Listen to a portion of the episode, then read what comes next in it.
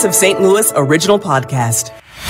Ending the week in a busy fashion, we've got our reporters across St. Louis covering what you need to know in the St. Louis All Local. Today is Friday, November 17th. I'm Michael Calhoun. Our top local story Sam Altman, St. Louis native and Burroughs graduate, is out as CEO of big artificial intelligence startup OpenAI, which owns the very popular ChatGPT. A statement from OpenAI's board says Altman, quote, was not consistently candid in his communications with the board, hindering its ability to exercise its responsibilities. The board no longer has confidence in his ability to continue leading OpenAI. That is scathing. Wow. KMOX innovation analyst Travis Sheridan says. So the preeminent firm, you know, uh, OpenAI, which is the the parent of that produced ChatGPT, if their leader uh, is acting uh, in a way that the board is not comfortable, what does that mean for the general consumer who is using ChatGPT and these types of tools also? Owners of Kias and Hyundais whose cars have been stolen will be able to submit claims as part of a nationwide class action lawsuit. Let's go live to KMOX's Maria Kina. Michael, St. Louis residents should start to receive the notices by March 4th on submitting claims. The Post Dispatch reporting the settlement is expected to cost the companies more than $200,000. Now, the owners of certain 2011 to 2022 models whose cars were either stolen or damaged are eligible. We told you earlier this week, Kias and Hyundais still make up the majority of cars being stolen in the St. Louis area. Owners will be eligible for payments up to 60% of the vehicle's black book value. That's for the stolen cars. Those that sustain damage will be eligible for 33% of the black book value. Live in downtown St. Louis, Maria Kina, KMOX News. A bill banning open carry in St. Louis still requires one extra step beyond the mayor's signature to take effect. Alderman Rasheen Aldridge's bill was passed by the Board of Aldermen, but even if Mayor Jones signs the bill, a constitutional amendment is required for it to take effect. Alderman Aldridge explains This is actually trigger legislation, so it won't go into effect unless a ballot initiative is passed, in which we've seen uh, many times when ballot initiative passed and it comes to the people. Aldermanic President Megan Green has previously called this and other similar legislation a great organizing opportunity to get an initiative localizing the power to regulate firearms on the ballot. Sean Malone, KMOX News. Alderman passed a bill which aims to clarify confusion about the Jail Oversight Board's necessary training. Board Chairperson Daryl Gray says he believes the bill helps, but was happy to see that Alderman Rasheen Aldridge, who sponsored the bill, kept the door open for more changes. I'm encouraged that uh, Alderman Aldridge said it's not perfect. I'm encouraged that he said, in the new year, let's revisit it. The bill was passed unanimously by the board, heads to Mayor Tishaura Jones' desk for her signature. Today in Cole County Court, a trial begins that could be another voter ID case to reach the state's highest court. The lawsuit over Missouri's third attempt at a voter ID law was filed by the NAACP, the League of Women Voters, and three individuals who say requiring photo ID disenfranchises the disabled, minorities, and the elderly. 90 year old John O'Connor of Columbia is almost completely homebound. Renee Powell has epilepsy and major mobility issues. Both say the burden of getting to the state license office is too high. The last two voter ID laws were struck down by the Missouri Supreme Court. Debbie Monterey, KMOX News. St. Louis is facing a population decline as the International Institute plans to attract 500 plus migrants from Chicago. Betsy Cohen from the St. Louis Mosaic Project says we should be taking advantage of any opportunities to grow our workforce and expand the region's population. We have so many legal work authorized Hispanic people that are in all of our fields in St. Louis, from supporting our soccer team to our corporations to universities. So there's work going on across the region. State regulators approve energy rate hikes affecting most of Illinois' natural gas customers but gave utilities far less than what they had requested. Capital News Illinois reports the Illinois Commerce Commission sided with consumer advocates on nearly every issue before them. The agency cut the utilities' requested rate increases by between 25 and 50 percent, limited new infrastructure spending, and forced an overhaul of low income discounts. The rate increases will take effect in January. An Ameren representative said he had concerns about the decision and the company may request a new hearing. Scott Jagow, KMOX News. The KMOX Business Desk. More time to decide what you want on your Thanksgiving platter.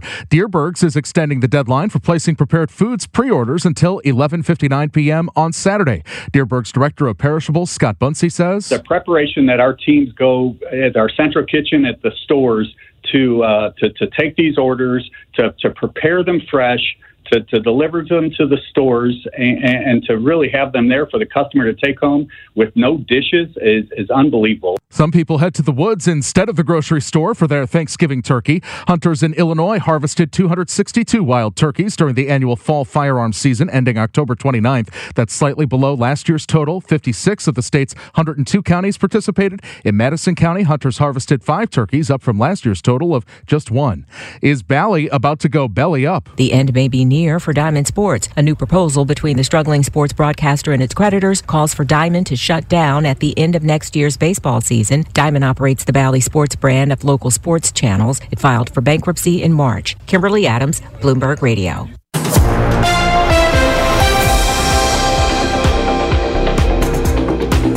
As we continue on KMOX, there's a big move in the tech industry, especially when it comes to artificial intelligence, which uh, appears to be the future. St. Louis native, Burroughs graduate Sam Altman, who was the vision behind OpenAI, the CEO of the firm, their big partnership with Microsoft, He's been bounced. The statement from OpenAI says Mr. Altman's departure follows a deliberative review process by the board, which concluded that he was not consistently candid in his communications with the board, hindering its ability to exercise its responsibilities.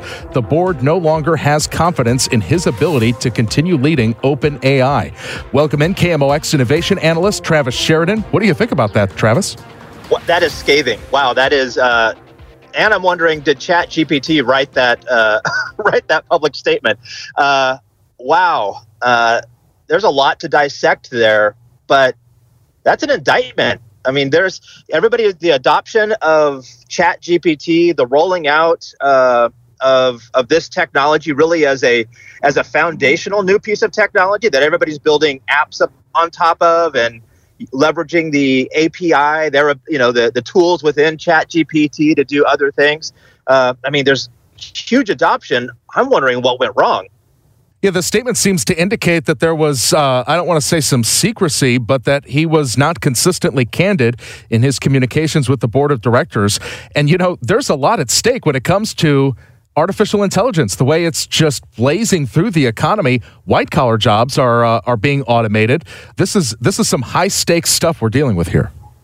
I mean, he had he's recently testified in front of Congress. Uh, the idea that he has not been transparent uh, or there's been some inconsistencies with the board when people are already suspect of AI and its ability to, you know, we the the writers uh, strike and the actors strike and the direct, you know, Hollywood has just gone through an entire upheaval about this uh, the future of AI. Uh, so the preeminent firm, you know, uh, OpenAI, which is the the parent of that produced ChatGPT, if their leader uh, is acting uh, in a way that the board is not comfortable, what does that mean for the general consumer who is using chat gpt and these types of tools also yeah, with so much, uh, with such high importance with this, a lot of those questions at those congressional hearings are about the ethics of it, and this seems to be some sort of an ethics, just judging by the board of directors statement, uh, that they no longer have confidence in his ability. This seems to be in that wheelhouse.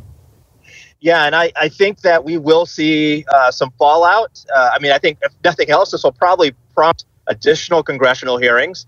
Uh, and you know, we'll we'll have a number of folks like you and I talking about it for a while. There's a lot of businesses being built to address and to capitalize on on artificial intelligence. Uh, you know, we have uh, you know several firms just even in St. Louis. I'm thinking of Capacity, uh, David Karandish's new, relatively new company. It's been a couple years old now, uh, using artificial intelligence uh, as the backbone of its uh, its technology.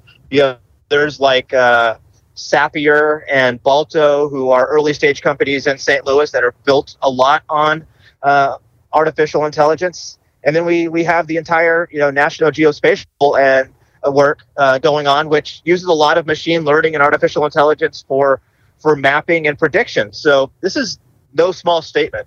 And of course, Travis, St. Louisans not only keep track of where expats have moved on to, but we also kind of look at these St. Louisans as thought leaders. We, we wonder if they're spreading the word about St. Louis elsewhere. And so there's, you know, extra interest in this because uh, Sam Altman is a St. Louis native, graduated from high school here.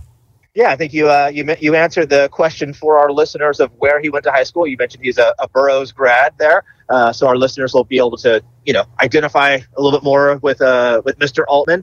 Uh, but yeah, it's you know what I've noticed over the last probably the last two or three years as more and more conferences or events, uh, you know, around artificial intelligence have crept up. Every time I look online, if those events are being held in St. Louis or a conference held in St. Louis, the question is, uh, can we get Sam, Sam Altman back to uh, to speak on the topic? Uh, he looks like he has some free time now.